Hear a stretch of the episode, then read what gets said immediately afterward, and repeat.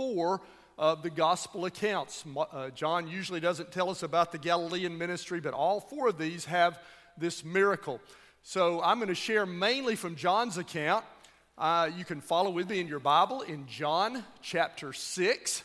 I'll be sharing details, though, from the other Gospels. So if you hear me share something that you don't see in John, I'm drawing from the other three Gospels uh, to tell this story as well. There are a lot of verses today, so we won't have them on the screen as I usually do until we get to the end of the sermon. Instead, what I want to show you on the screen is a map to give you a little bit of a, a geographical kind of location sense for what we're, we're sharing here today.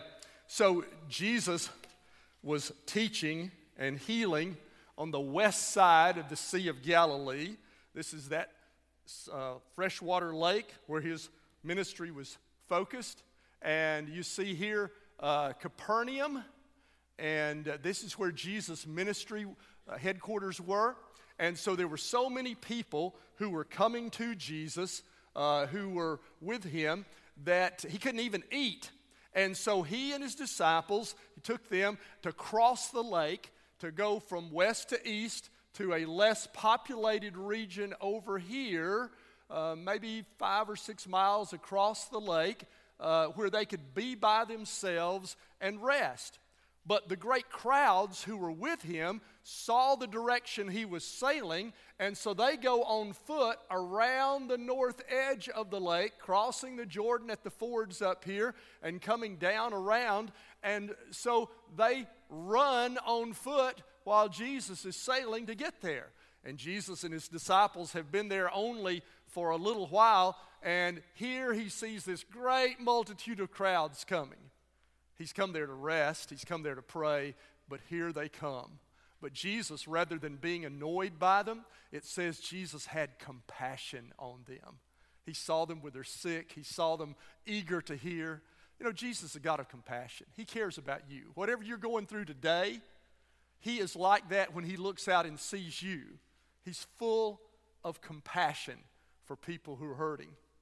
And so Jesus, in His compassion, healed their sick, taught them, spent another day there on the east shore ministering to people. It got late in the afternoon, and the disciples said to Jesus, uh, We better send these crowds away. It's a long way from, uh, from any town. The closest, closest one is Bethsaida. They got to get something to eat. Jesus said, You feed them. Philip, one of the disciples. He's sort of the accountant of the bunch, sort of the calculating math guy of the bunch. He says it would take uh, 200 denarii, it would take six to eight months' wages just to give everybody a bite. These were massive crowds. It says that there were 5,000 men, not counting the women and children. And so, conservatively 10 to 15,000 people had gathered out there in the middle of nowhere to hear him. Probably more than that. That's a real conservative estimate. And uh, they, uh, Philip said, There's no way we could feed them. Jesus said, Well, what do you have? And Andrew uh, brings a, ch- a, young man with a, a little bit of food to Jesus uh, five loaves and two fishes. But don't think of the loaves like a loaf of bread. We would say like five biscuits or five pieces of pita bread, and then two small fish that were maybe um, pickled fish, dried fish, salted fish. Uh, when Cindy and I were in Galilee, stayed on the, on the uh, in Tiberias. We had pickled fish for breakfast every morning, pickled fish and duck eggs. Cindy didn't like that too much, but so they served that, that pickled fish, and so probably something like that is what it had. The stained glass windows in our worship center tell the story of the life of Jesus, and so the middle one on this side tells the story that I'm telling about today. If you look closely, you can see the five round loaves in the two bottom panels and the the two blue fish, and then above that, you can see the, the heads of the crowd, the heads of the people. And so the Bible tells us, John says, it was Passover time. That means it was the spring of the year, and there was a lot of grass there. And Jesus said, Have all the people sit down in the grass. By the way, this reference to Passover is how we know about how long Jesus' ministry was. Have you ever heard, you Bible teachers, ever heard that Jesus' ministry lasted about three years? He was 30 when he began his ministry, about three years of ministry. How do we know that? The Bible never tells us that his ministry lasted three years. The way we know it was about three years is by counting the Passovers referenced in the Gospel of John. He, mentioned a Passover in John 2 and near the beginning of his ministry, here in John 6 at the middle of his ministry, and then, of course, he dies at Passover time, John 12 and following, at the end of his ministry. So, by counting those Passovers, this feast that came once a year, we know that the ministry of Jesus lasted about two and a half, maybe three years. So, this is about the middle of Jesus' ministry. It's Passover time. Passover was the time they celebrated the Exodus, and the Exodus was the time that God made bread fall fall down from heaven. So there's some connection in what Jesus is doing here. Jesus tells all of these 10 to 15,000 people to sit down in the grass. He has the disciples divide them up into groups of hundreds. And he takes that lunch or that little meal that, you know, this little boy had brought uh, two piece fish dinner with four hush puppies from Captain D's, you know, something like that. And Jesus prays over it and gives thanks. It's a good thing to give thanks when you eat. It just reminds us that this comes from God. And he gives thanks. And then he starts distributing it to the 12 disciples to give to these groups. Wouldn't you have liked to be a fly on a rock and watch that? As the, the disciples have to be so skeptical as he begins this. What is he doing? He's had all these people sitting down. He's got five little biscuits and, and, and, and two pieces of fish, and he's praying over this, and now he's starting to break this pita bread up and, and give some to each of his 12 disciples, and they're thinking, What in the world are we doing? And then they're it turns to amazement as they just keep handing out food to people. And the Bible says that all of these 5,000 men plus women and children were satisfied. They ate all that they want. And then after it was over, Jesus told them to pick up any leftovers. And each disciple had a basket, and they picked up 12 basketfuls of leftovers. And Jesus is showing us here that He is the great provider, that He gives us what we need, He can provide for us. And Jesus has fed a multitude with just a little bit of food. The people, when they see what has happened, they want to make him king by force. They want a leader who provides unlimited food. And Jesus is not yet ready uh, to come to the end of his ministry and does not want to be a king by force. And so he dismisses the crowd and he sends his disciples back across the lake back now from east to west toward Capernaum. Jesus stays, uh, goes up into the hills on this side of the lake to pray, but puts the disciples in a boat, sending them back across toward Capernaum. It's evening time when they leave. It's night when they're rowing. The wind comes up. They are not making progress. They are in danger. They have rowed three to four miles, the Bible says, and Jesus sees them. Up there in the hills above the lake, he looks out and he sees them. And Jesus comes to them. And the Bible tells us that he walks on the water, he crosses the sea on foot. And he comes near their boat, and they say, It's a ghost! They don't know how to process this. They think a ghost has appeared, and Jesus speaks to them and says, It is I. Do not be afraid. And Peter, when he realizes it's Jesus, says, Lord, let me come to you. Let me do that. And Jesus says, Come on. And Peter steps out of the boat and begins to walk on water to Jesus, but his fear overcomes him as he sees the waves and he begins to sink and he cries out to the Lord. And Jesus reaches out and takes hold of Peter and lifts him up. And the two of them climb into the boat. And as soon as they climb into the boat, the wind has stilled.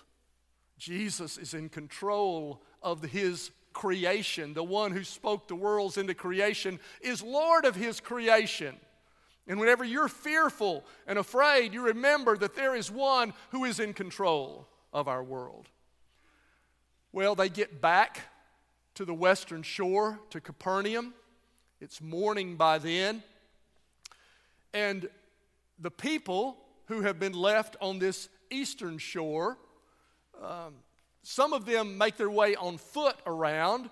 Uh, others of them get passage on boats that have come from Tiberias, and they go back across the lake and they find Jesus there, and they don't expect to see Jesus there. He was up in the hills praying last they saw, and they say, How did you get here?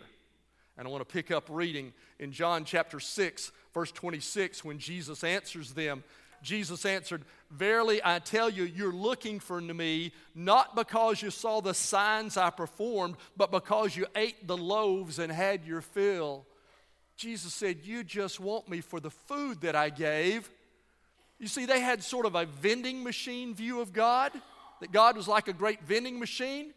Do you ever think of God only for what He can do? You only go to God in time of trouble. You only talk to Him when you need something. You only want Him for the blessings that He can provide. God, I need you. I've got in trouble. And that's just a vending machine view of God. They wanted him for what he could do. But do you see what this verse says? Not because you saw the signs I performed. Remember in John, the miracles are always called signs because they're pointing to something. They're pointing to the identity of Jesus and who he is and what he can be in your life. And Jesus wanted them to see these loaves as signs pointing to him. The blessings that God gives you are meant to point you to a relationship with him. Has God been good to you? You have a job? You've been blessed with a family. You have food that you eat.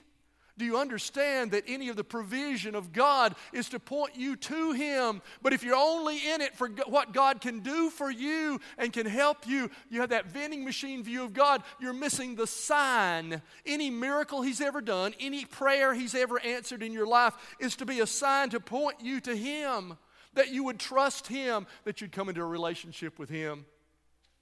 So Jesus says in verse 27 Do not work for food that spoils, but for food that endures to eternal life, which the Son of Man will give you. On him, God the Father has placed his seal of approval.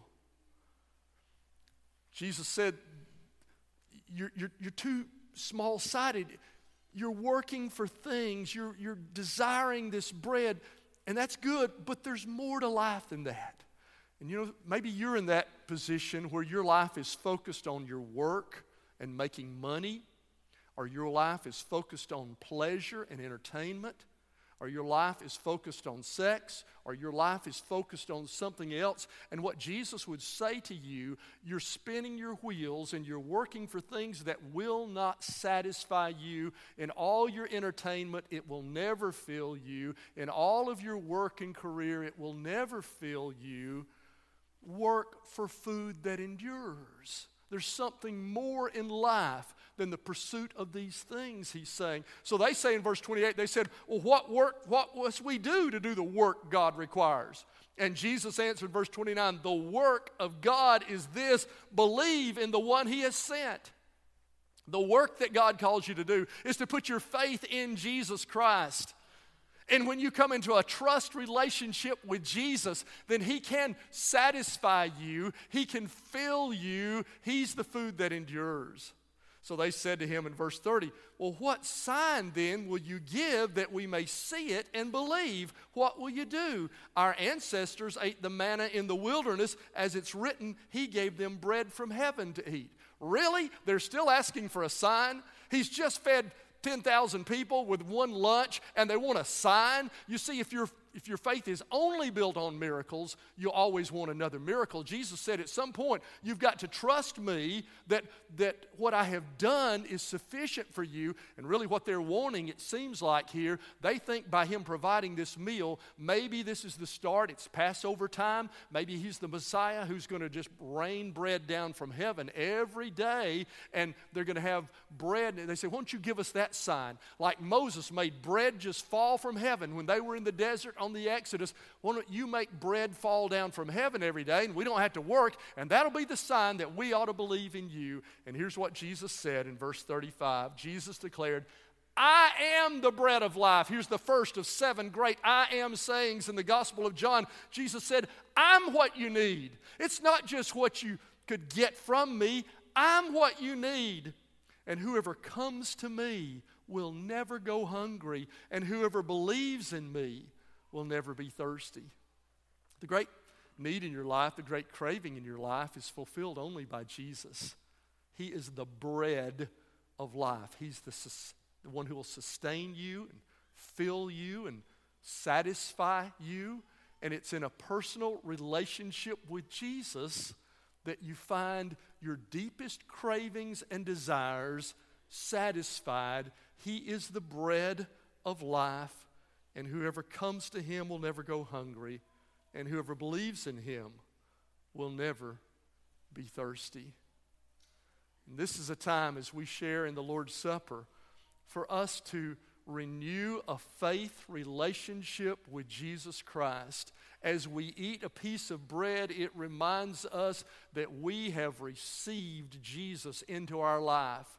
Just as we're receiving bread into our mouths, we have believed He is the bread of life. We've trusted Him, and He's in us now.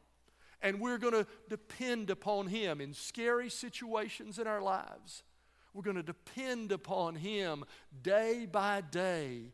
He sustains us, He fills us. This is a time to renew that relationship, that trust relationship with Him, and find your satisfaction in Him. Read to you just a few more verses from this passage. Later down in verse 53, Jesus said to them, Very truly I tell you, unless you eat the flesh of the Son of Man, and drink his blood, you have no life in you. Whoever eats my flesh and drinks my blood has eternal life, and I will raise them up at the last day. For my flesh is real food, and my blood is real drink. What was Jesus saying here? He was saying, You need to receive me into your life. That's what we call what it means to become a Christian. To trust Jesus, to believe in Jesus, or to receive Him. And just as you would put food or drink into your mouth, when you accept Him, when you receive Him, He comes into your life and He's there with you and He sustains you. He's real food, real drink. As we eat the bread that represents His body, drink the cup that represents his blood. We're thanking him for his past sacrifice on the cross. We are also declaring, we realize, Jesus, that you're our life. You sustain and satisfy us, and we're renewing that trust relationship with you. We're so grateful you're in our lives. In the situations we're dealing with now, we trust them to you. You are our sustenance. We're going to pray together. As we pray, I'm going to invite our deacons who are going to serve the Lord's Supper to come and, and join me here at the front. If you're a guest with us today, I want to invite you to the Lord's table. If you're a baptized believer in Christ, you, know, you may wonder, should I share? And you're welcome to share in this uh, Lord's table together with us.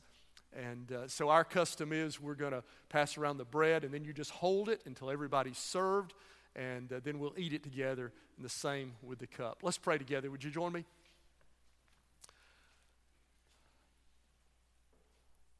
Oh Lord Jesus,